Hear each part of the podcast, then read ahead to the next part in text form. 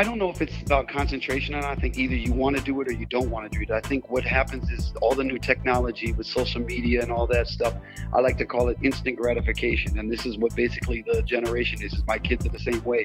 Is that they want this, they can go online and find it. Or if they think about this, they can go to Siri or the internet and get the answer.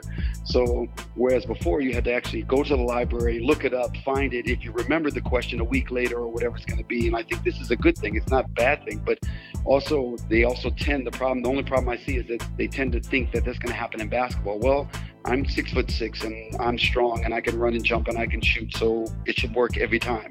Well, no, that's not how it works because you're lacking the experience in that part, right? And the same can be said for a veteran player, right? But I think um, there's positives and negatives to the social media part. I think sometimes people pay attention too much to um, what other people think about what they're doing or what is good.